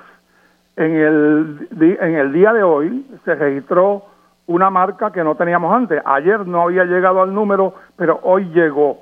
Y es que por primera vez en la pandemia superamos los 3.000 casos en una semana. Eso nunca había ocurrido en toda la pandemia. Lo más cerca que habíamos tenido era 2.733 casos y hoy estamos en 3.063. Ese número va a continuar aumentando en los próximos días porque va acumulando datos por alrededor de dos semanas desde la fecha en que termina y, y finalmente se queda en un lugar, pero sigue acumulando datos porque todos los datos de, este tipo de casos de los contagiados están en retraso. Y estos números que te estoy dando del 3063 es el de la semana que concluyó el domingo pasado, dos días antes de que votáramos. O sea que, dos días... que es, el, es el, el número de casos de las actividades este, ¿verdad? De muchas actividades que vimos. definitivamente. Unas fotos que me, que me aterrorizaron de gente sin mascarilla definitivamente eh, esa es directamente la causa de todo este desastre que, se, perfila ahora, porque no solamente son los 3.000 casos que te estoy informando en este momento, y eso representa 438 casos diarios. Eso, eso nunca lo habíamos tenido en toda la pandemia, ese número de casos en un día. Y ese número de casos eh, se perfila que esto va a seguir en, creciendo, aumentando en los próximos días porque toda la congestión y la aglomeración de gente de la semana pasada y de la anterior todavía no se refleja ahora, se va a reflejar en la próxima semana. Así que es muy posible que durante el mes de noviembre recibamos acción de gracia con quizás cuatro mil eh, estos semanales y quién sabe lo que pueda ocurrir de aquí a las Navidades y nos eche a perder Acción de Gracias y Navidades, porque esto obviamente no hubo en todo el mes de noviembre ninguna intención de ningún lado de detener el proceso. Y por lo tanto, en la medida en que todo el mundo estaba por la libre, eufóricamente celebrando y en caravanas y en eh, conglomerados de gente, pues obviamente ese es el, eh, eh, esa es la, el, caldo que le gusta al COVID y ahí este, tenemos los resultados en el día de hoy. Y, y, no solamente eso, fíjense, doctor, yo he visto por aquí en el cerca del yo no prácticamente no, no estoy saliendo, ¿verdad? Y además estoy cuidando a mi mamá que, que tiene 96 años, así que eh, la responsabilidad es bien grande. Eh, así que no salgo, pero escucho, escucho, ¿verdad? Que en el entorno hay, este, hay un bar ahí en la calle que se abrió hacia la calle, digamos, se tomó la acera y un poquito más de la acera, pero ahí hay gente que está comiendo y tomando, obviamente sin mascarilla, porque no se puede comer y beber con la mascarilla puesta, ¿verdad? Este, todavía no la tenemos por suero, pero pronto yo creo que van a traer el, el, el por suero, si, si esto sigue así y, y los escucho, ¿verdad? La, el, el, tono de las personas que ya están pasados de trago, que hablan más fuerte, que obviamente al gritar, ¿verdad? Este, al, al celebrar, que vienen a comentar la política, no meramente son los que van a, la, a las actividades políticas, que en algunos casos debo decir que responsablemente exigen que haya uso de mascarilla y prevén para el distanciamiento, pero eso no ha sido en todos los, en todos los casos. Pero la gente, como está en ánimo de la comidilla, de la discusión política y el que tú crees y el que yo creo, yo he visto como en, en la calle como un rebrote de actividad que tampoco nadie interviene con ellos hasta altas horas de la noche. Así que eso hay que tenerle mucho cuidado también. Bueno, fíjate, eh, yo, yo, yo, mi posición es que yo digo que durante el mes pasado, durante octubre, no escuchamos en todo el mes ninguna conferencia de prensa, ningún eh, mensaje que nos alertara de lo que estaba ocurriendo. Y, y, este repunte que te estoy mencionando, que esta es la semana cuarta de ese repunte, comenzó el 5 de octubre lleva ya un mes que está repuntando semana a semana sobre 2.000 casos. Y eso quiere decir que en todo ese mes no hubo conferencia de prensa, no hubo voz de alerta, no hubo modificaciones a las órdenes ejecutivas, todo transcurrió como si nada hubiera pasado y obviamente por ahí había caravanas de todo tipo y yo no vi en ningún momento que detuvieran ni disolvieran una caravana en las fuerzas policíacas para eh, detenerla porque eso está prohibido por la orden ejecutiva. Ahora acabo de leer en la prensa de hoy que en Colombia así, están haciendo redadas en donde quiera que haya un conglomerado de gente, hacen una redada para disolver los conglomerados de gente. Nosotros tampoco hicimos nada de eso. Así que no hubo eh, la fiscalización adecuada de toda esa actividad política que se caracteriza por la aglomeración de tanta gente en todos los lugares y eso obviamente tiene que haberle eh, prendido la mecha al COVID y no solamente los casos están ocurriendo ahora en 3.000, sino que esto va a seguir ahora eh, cultivándose en las próximas semanas, Dios quiera que, no llegue a unos extremos, eh, porque la segunda parte... Doctor, ajá. No, eh, eh, eso me, yo estoy totalmente de acuerdo, aparte de que no he visto un policía aquí hace mucho tiempo. No están circulando los policías, por lo menos. Eso así. Y entonces, Marcia, hay una segunda parte que es el complemento. con nada. El complemento peligroso de estos eh, números. no solamente son. De entrega, ya que la gobernadora se va, ya entregó, dejó el país a su suerte, ¿no? Mm, parece que esa es una posible interpretación. Pero tenemos un segundo problema, que este es todavía más catastrófico que el, que el número de contagios, porque el número de contagios son gente que, que pueden enfermarse o pueden no enfermarse, pero el asunto es el número de hospitalizados en los últimos tres días ha superado los 500. Nosotros venimos de mes y medio en que no llegaba a 400 y de 10 días en que llegó a 400 y ya de se movió en el último mes de los 300 a los 400 a los 500 y si esto continúa subiendo más arriba de 500, eso quiere decir que van a seguir ocupándose las camas de los hospitales y va a llegar un momento en que va a sobrecargar eh, los hospitales y vamos a tener un, un colapso del cuidado hospitalario en Puerto Rico si ese día llegara, Dios no lo quiera. Así que hay un peligro grande para la atención de nuestros enfermos si hubiese una crisis hospitalaria en la próxima semana, porque hasta ahora nos habíamos podido mantener en una eh, eh, disponibilidad de camas razonable todo el tiempo que no ponía en peligro la situación, pero ahora si esto sigue subiendo en casos y en enfermos y en hospitalizados, vamos a tener un serio problema que obviamente hay que atender y tampoco eh, he escuchado gran cosa sobre ese tema. Ah, sin duda, sin duda. Y también vi que hay mucha gente en intensivo, que también se disparó el número de personas que está en tratamiento en intensivo, en cuidados intensivos. Sí, cuando, cuando me refiero a, hospitales, me refiero a, todo el cuidado intensivo, ventiladores, todo lo que conlleva el cuidado hospitalario, aunque afortunadamente, y yo hice un reconocimiento a la clase médica la semana pasada, eh, en el mes de octubre, contrario a lo que había ocurrido en septiembre, el repunte estaba ligado a, un mayor número de muertes. En el mes de octubre las muertes bajaron en un 40% y se quedaron en 4.6 promedio por día, que estaban en 7.8 promedio por día en septiembre. Así que no tuvimos tantas muertes en, en el mes de octubre, que eso obviamente es una gran ayuda para todo el sistema hospitalario, pero eso no quiere decir que eso pueda cambiar en la próxima semana. Y yo estamos asumiendo que los médicos siguen dando un gran cuidado a los pacientes, pero obviamente los médicos también se enferman, los médicos también se agotan y es muy importante que no lleguemos a poner en peligro eh, la plantilla de, de, profesionales, médicos, enfermeras, etcétera, están cuidando a los pacientes y que en un momento dado no haya suficiente personal para atenderlos. Y en días recientes perdimos unos médicos muy queridos y muy respetados. Así mismo fue. En la comunidad, ambos puertorriqueños.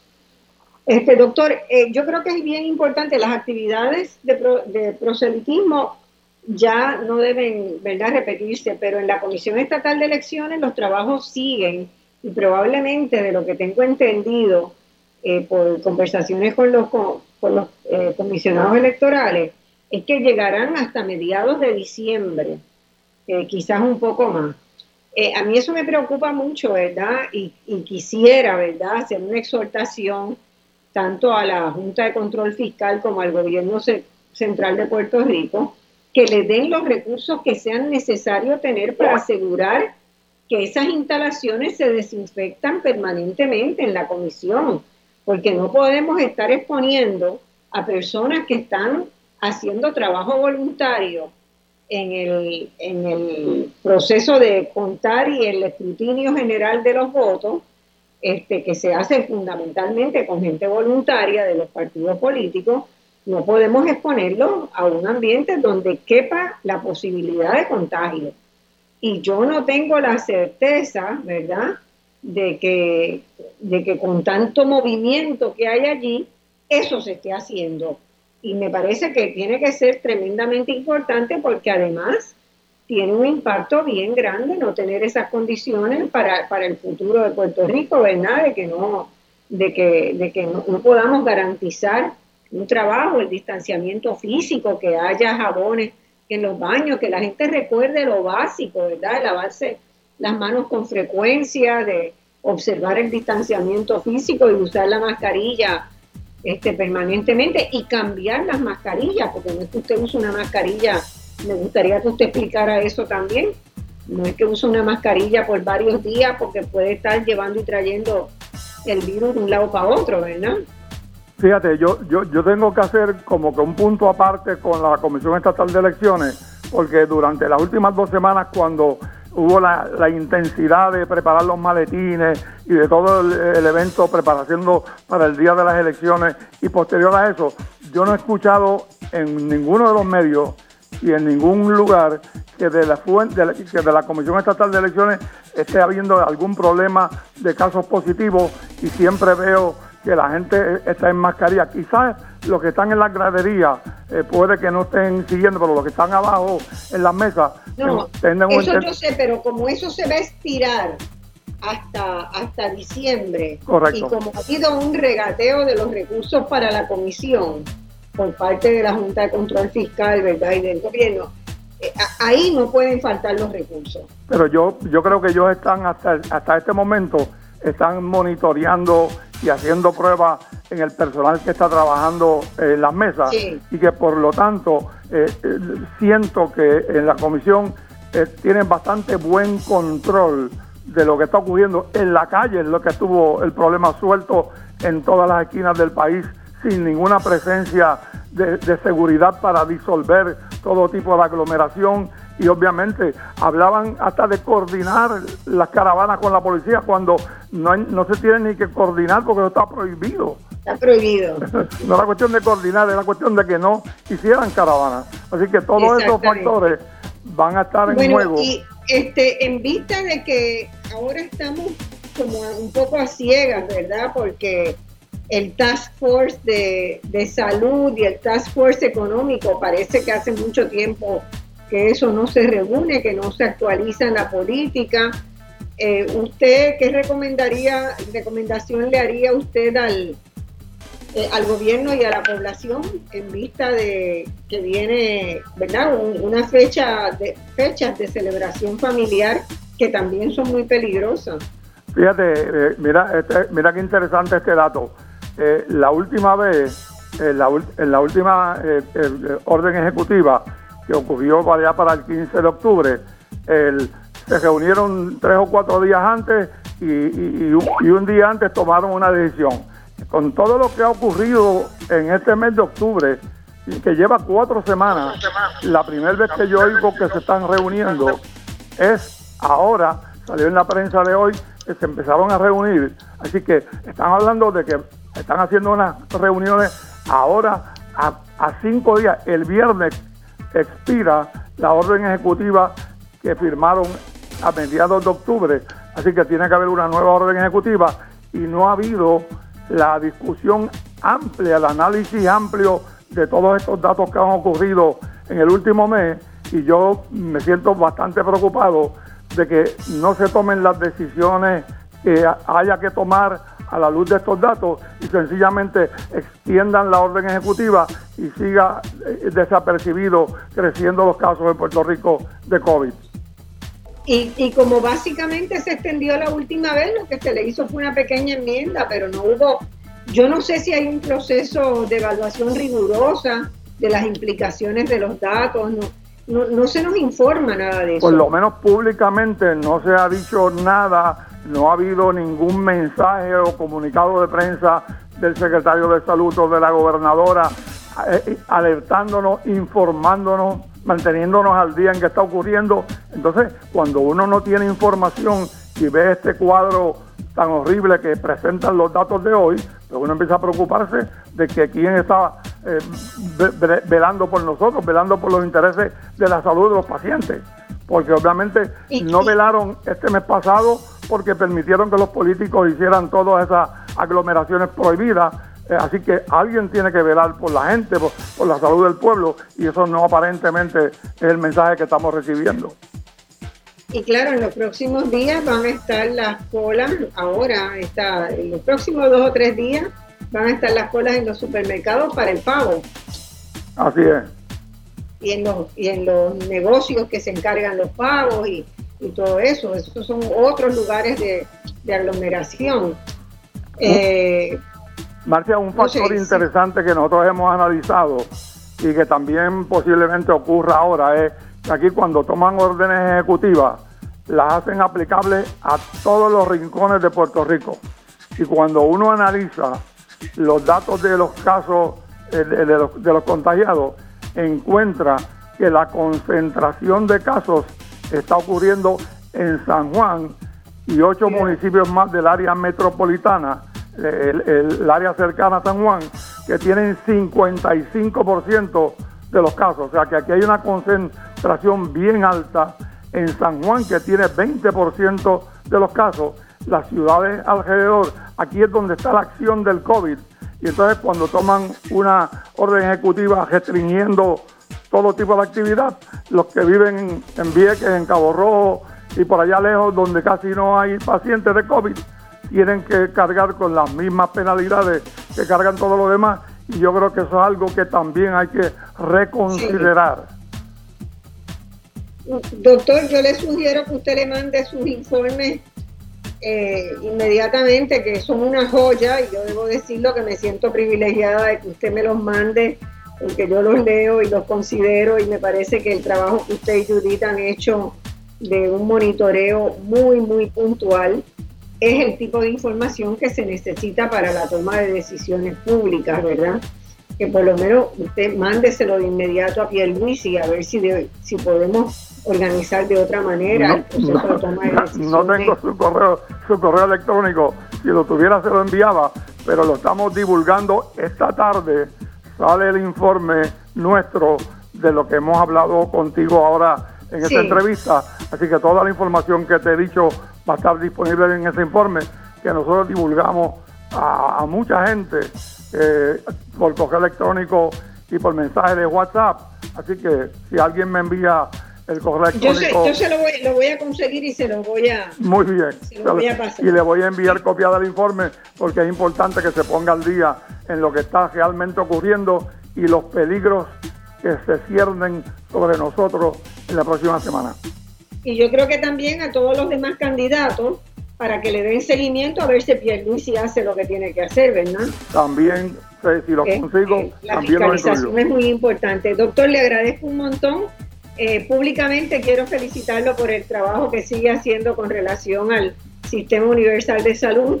Y yo espero con, con esta nueva legislatura, una de las cosas en las que se pueda comenzar a trabajar es en ir abriendo espacio este, de trabajo para ir haciendo transitar el sistema hacia uno como usted propone.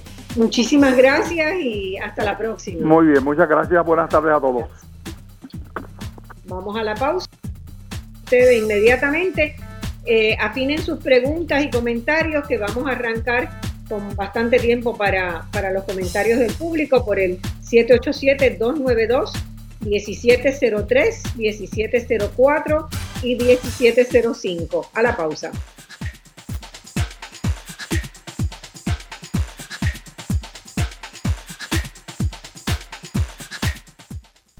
Bueno, mis amigos, estamos ya en la en la último segmento de este programa de voz alternativa, donde hemos estado pasando revista del post elecciones, ¿verdad? De qué elementos podemos resumir en este periodo del donde se está todavía contando votos en recuentos, recuentos, donde se está iniciando el escrutinio general, pero donde ya hay unos resultados este, parciales o preliminares que eh, marcan una tendencia muy importante y muy interesante, ¿verdad? Este, les había comentado, ¿verdad? El primer uno de los primeros elementos que me, que me llamó la atención es que sigue faltando educación al electorado para votar, especialmente en las papeletas legislativas.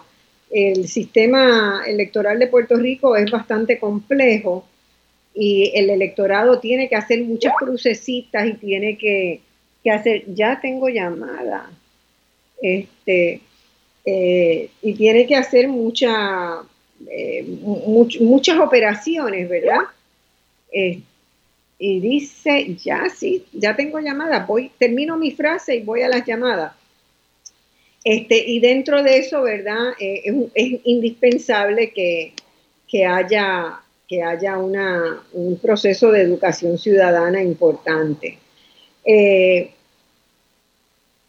la, otra cosa, la otra cosa que quería comentar con ustedes en términos de la participación del electorado es que se vio, ¿verdad? Los números reflejan a este momento que la participación electoral fue un poco más baja que la del año, que las elecciones pasadas. Todavía no tenemos los datos para saber quiénes dejaron de votar, quiénes votaron, pero de lo que se, de lo que se recuenta, de lo que se comenta en entrevistas, en la televisión, en la radio, en algunos medios escritos, Aparentemente mucha gente por respeto al COVID y el temor al COVID en la población adulta mayor dejó de ir a votar. Eh, y en ese sentido yo creo que faltó la información de que debió haber hecho la Comisión Estatal de Elecciones un llamado todavía mayor para esas poblaciones a que votaran por correo. El voto por correo funcionó bien, la gente mandó las papeletas y se, contabilizaron en un centro que las pasa por una máquina de contar y si la máquina no logra leerlas porque no estuvo muy ennegrecido el cuadrito donde tenían que hacer la papeleta, entonces se hace un conteo manual con presencia de más de un partido político. Ese voto no presentó tantos problemas, ¿verdad?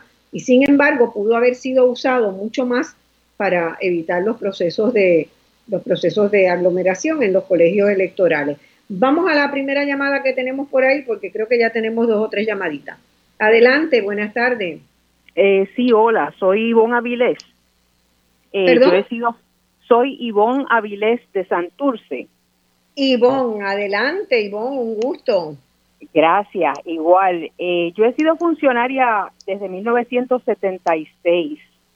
Qué bueno, la felicito. Usted es un orgullo de Puerto Rico porque son unos sacrificados. No tendríamos democracia alguna si no fuera por los, por los funcionarios de colegio. Eh, yo soy un animal electoral, es lo que pasa. No, eh, no, no, me, no, me, puedo, no me puedo quedar afuera. Bueno, muy Este, bien. Pero iba para lo de los votos en, en blanco. Ajá. Antes esos votos se respetaban porque iban a la gráfica. Desde el plebiscito de 2012, creo que fue, que los votos en blanco se sacaron simplemente de la gráfica y los dejaron de contar. Para mí eso es una falta de respeto al elector, porque esa O persona sea, se lo- levanta. los, los dejaron de contar, los cuentan, pero no los incluyen en el balance de, Es- de- es- del colegio, ¿no? O de la unidad o del total. Exactamente. Es como si esa persona no hubiera existido, como si esa persona Claro. no se hubiera levantado por la mañana, se hubiese vestido, hubiese salido de su casa a hacer una fila para dejar Y quiso- saber Y, y quiso hacer una expresión de su deseo.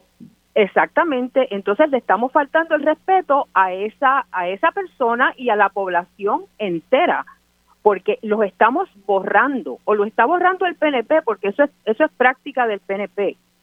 El, popul- el Partido Popular no hace eso. Cuando el Partido Popular preside, el Partido Popular respeta. Ahí es que hay muchas cosas donde el Partido Popular y el PNP se difieren mucho. Hay unas cosas que se parecen, pero hay otras que difieren.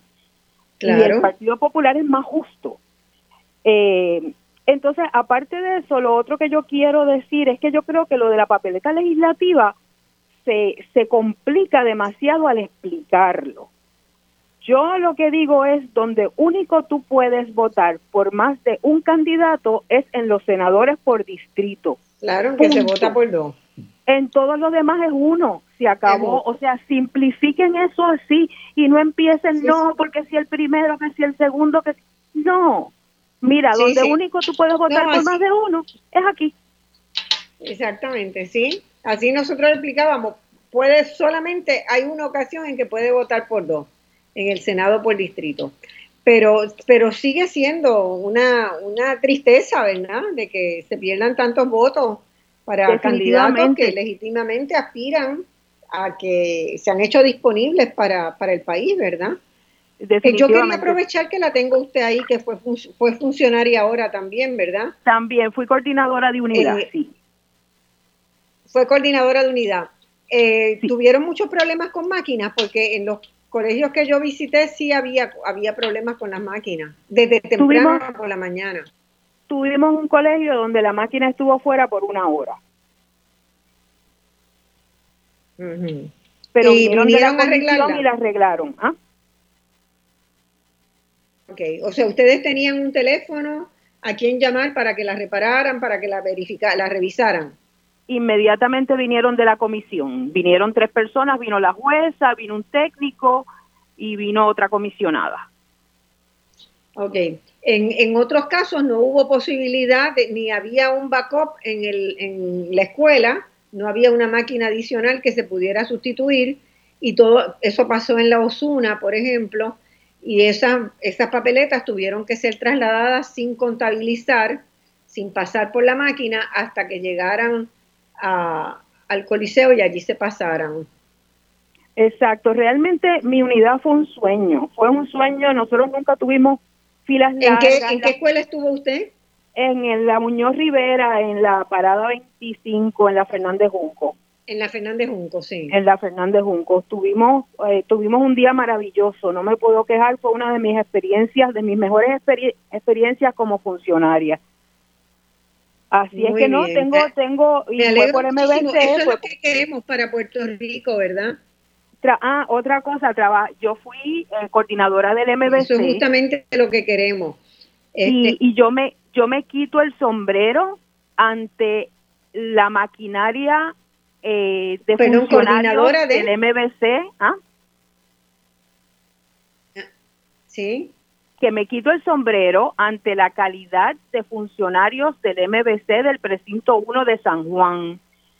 Esos muchachos cogieron las riendas y no las han soltado con una inteligencia, una capacidad, un vigor, un ahínco que yo te digo, Marcia, yo cumplo 70, hora, 70 años ahora en diciembre y yo esta semana he aprendido un montón y ya yo estoy lista para ceder el batón con toda la confianza en que esa juventud va a echar para adelante y una cosa muy importante hoy en día es la tecnología.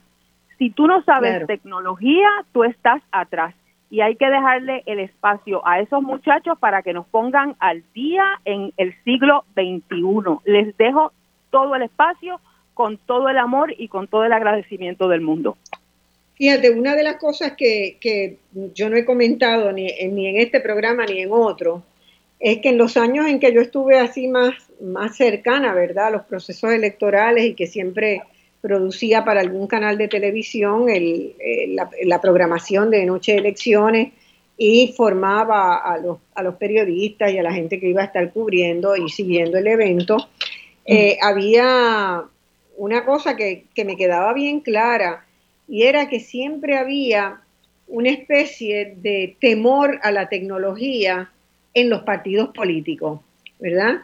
Eh, los asesores tecnológicos de los partidos, de los tres partidos políticos principales que, que, tuvieron durante años, siempre recomendaban soluciones tecnológicas más avanzadas de las que eventualmente adoptaba la comisión, porque se temía que la gente no iba a entender, que la gente no iba a querer ir a votar, porque ahora se votaba con máquina y le tenían miedo a la máquina. Y a lo más que se pudo llegar fue a este lector óptico que tenemos, porque la máquina hoy lo que hace es leer una marca física, cuando ya desde hace dos elecciones había tecnologías que se podía pensar en una pantalla electrónica donde la gente marcara con el dedo, ¿verdad? Que reprodujera la, la, pantalla, reproducía la papeleta y la gente apretaba donde, donde quería votar y algún mecanismo por si se, se, equivocaba, pues que diera para atrás. Pero los partidos han sido sumamente conservadores en la incorporación de la tecnología. Y en este momento esas máquinas que tenemos en Puerto Rico tienen ya tres elecciones y empezaron a dar problemas serios. Eh, mi recomendación sería, ¿verdad? Si, si yo estuviera que tomar la decisión de cómo instrumentar el cambio, eh, sería que no se comprara el equipo, sino que se arrendara el equipo. Claro. Y, que, porque la tecnología cambia muy rápidamente. Y estamos en una era de cambio rápido tecnológico y seguramente de aquí a cuatro años, pues estas máquinas van a estar súper obsoletas ya, las que tenemos en Puerto Rico. Pero que si se decide comprarla porque impera una lógica que mejor es tenerla y tal, entonces que venda los servicios porque en muchos países no tienen el equipamiento, lo que hacen es alquilan a una instancia que va con todo el equipamiento y corre el proceso, ¿verdad? Sí, yo, y yo lo dije en las islas del Caribe podría haber mucho interés en tener el, el ¿verdad? La, formalizar una, una relación de colaboración de Puerto Rico con los sistemas electorales de nuestros vecinos y utilizarlo, en, ¿verdad? No, no, que se va a utilizar una vez cada cuatro años, sino que tendrías la posibilidad de utilizarlo y de, y de obtener algún rédito, ¿verdad? Que se pagara parte por, por hacerlo. Así que eh, todos los jóvenes con los que yo me he cruzado dicen, no, ya existe la tecnología blockchain, podemos con unos ledgers de blockchain asegurar la totalidad de la pureza, eso que se hace hoy es un disparate, estamos perdiendo mucho tiempo este, y no hay ninguna seguridad porque todo el proceso es semi, ¿no? Es semi manual, es semi tecnológico y estamos en un híbrido que realmente parece que deja eh, más hoyos que un queso suizo, es lo que me dicen los muchachos. Así que me pues alegro, Ivonne, por esa experiencia buena y, y, y nada, para la próxima tiene que estar puesta. Pues sí, no, definitivamente, pero quiero añadir una cosita y es con la papeleta legislativa. Con las máquinas tenemos más, más oportunidad de que todo el mundo coja su voto correctamente porque cuando, los, cuando los funcionarios cuentan esa papeleta legislativa es bien difícil para que la gente aprenda a contarla. Y muchas veces quienes cuentan son una o dos personas porque los demás no la entienden. Y eso iba pasando cada vez más y más y más. Eh, y eso era un problema bien grande. En el 96 yo me vi sola a las 9 de la noche contando esa papeleta porque ninguno de, de mis compañeros funcionarios sabía contarla. Yo llegué a mi casa esa noche a la medianoche sin necesidad porque me ha tocado con otras personas y he llegado a casa a las 8 de la noche. O sea que el problema en la legislativa no es solamente de cómo votar, es después de cómo contar esa papeleta legislativa. Exacto. Bueno, Marcia, pues por eso yo, yo pienso que tenemos que repensar todo el sistema, incluyendo las papeletas, el diseño. Ahora, bueno, cuando hay tantos partidos como hubo en esta, ¿verdad? Tantas opciones como hubo en estas elecciones, el espacio queda muy reducido para hacer esos cuadritos y a muchas personas le da trabajo hacerlo. Sí, sí, hay que hay que repensarlo todo. Vamos a ver si ahora este en, estos cuatro años se puede. Bueno, muchas gracias, ¿ah? muchas gracias Ivonne por tu participación. Si tenemos otra llamada, vamos con ella. Hola, buenas, Marcia. Sí. Alegna Malavé, también funcionaria, y qué gusto escuchar a Ivonne y todo su trabajo se le agradece mucho. Pues sí, hay consenso entre todos los funcionarios, MBC, PIB, PNP y PPD y hasta PD, que las máquinas están obsoletas, atrasan el proceso, son buenas para contar, si las queremos, necesitamos optimizar el software completo y como muy bien dices, la tecnología en cuatro años estará mucho más avanzada, así que nos conviene esperar para entonces contratar el sistema más eficiente. ¿Por qué atrasan las máquinas? Porque el lector está viejo, está cansado. La, durante la elección en, en colegio dio problema la estatal y ahora en, a en terminal de contar en Coliseo, la municipal por candidatura también daba mucho problema. Y uno le pregunta a todo el mundo y todos estamos cansados de la máquina, le hacemos mucho cariñito, le damos mucho tiempo a que esa papeleta sea adjudicada, diga que está lista y introducir la próxima papeleta. El código electoral hay que revisarlo. También participé en voto a domicilio. Ahí se dieron muchísimas irregularidades. También abogo porque se revise el registro electoral de acuerdo a los nuevos datos del censo para poder revisar qué unidades necesitamos y qué tipo de equipo necesitamos y educación, educación y educación. Tenemos que seguir educando al pueblo de maneras alternas para votar. La gente no quiere votar bajo insignia y eso para mí fue muy significativo y muy alentador para nuestro futuro. Sí, así fue. Eh, tienes razón. ¿Qué, ¿Qué problemas tuviste en el voto domiciliario? Porque se han recibido muchas querellas. Mira, el, yo participé desde el segundo día, eh, me encuentro con funcionarios PPD y PNP en un carro contando papeletas, yo fui por MBC, papeletas sin un cuadro, un registro electoral que no fue iniciado por nadie, ya tenía, ya lo habían corrido esa ruta el día anterior, la funcionaria PNP tenía unas casas eh, en un mapa ya este preasignadas donde insistió en que visitáramos eh, con prioridad Yo como era la tercera pata, seguí en mi carro, pero el PPD y ella estaban muy, muy de acuerdo en lo que iban a hacer. Así que a mí me levantó muchísima sospecha que estas dos personas corrieran ruta el día anterior solos y cualquier voto que no hubiera eh, sido para ellos, quién sabe lo que hubiera pasado. Los, los sobres no se sellaban. Eh, no había ningún tipo de seguridad. Cuando llegamos a la Junta no se contó el maletín, no se descartó material adicional demasiada falta de sistema, de seguir procesos y no es un sistema que se corra. En Coliseo contando, no no se abre una mesa con un, un esquema en un en una en un programa en un software que tú veas tengo tantas mesas abiertas con tantos funcionarios y tengo estos jueces asignados o estos supervisores de esas mesas, no, la gente coge un papel, eh, dibuja ahí dos o tres mesas, le asignan un número y tú no sabes quién está corriendo en qué. Ahí entramos sin que se nos asegure que no tenemos armas, ahí te pasan un poquito de a ver si tienes la temperatura alta y sigue para adelante. En los bultos la gente puede estar cargando lo que sea y el desorden en el coliseo era la orden del día. Yo espero que ahora en escrutinio las cosas se hagan un poco más serias porque nuestro sistema electoral está patas arriba. Es una vergüenza. Así es, yo detecté fallas desde el mismo día de la votación, de hecho escribí un artículo en el Nuevo Día el mismo día 3, al mediodía lo mandé y salió en la tarde y al otro día, donde ya vi eh, operaciones muy, muy este, complicadas, ¿verdad? Eh, preocupante, preocupante. En varias, mientras estaba en la fila, varias personas comentaron que en el voto domiciliario le estaban pidiendo que dejara el sobre abierto. Sí. Sí, yo tuve que pelear y pedir té y, dije, si no lo voy, compro yo, porque ellos no querían sellar los sobres. Estaban de acuerdo el rojo y el azul en no sellar sobres. Ya. Y la gente estaba en senil. Fuimos a Égida donde la gente estaba en senil e insistía en que la gente votara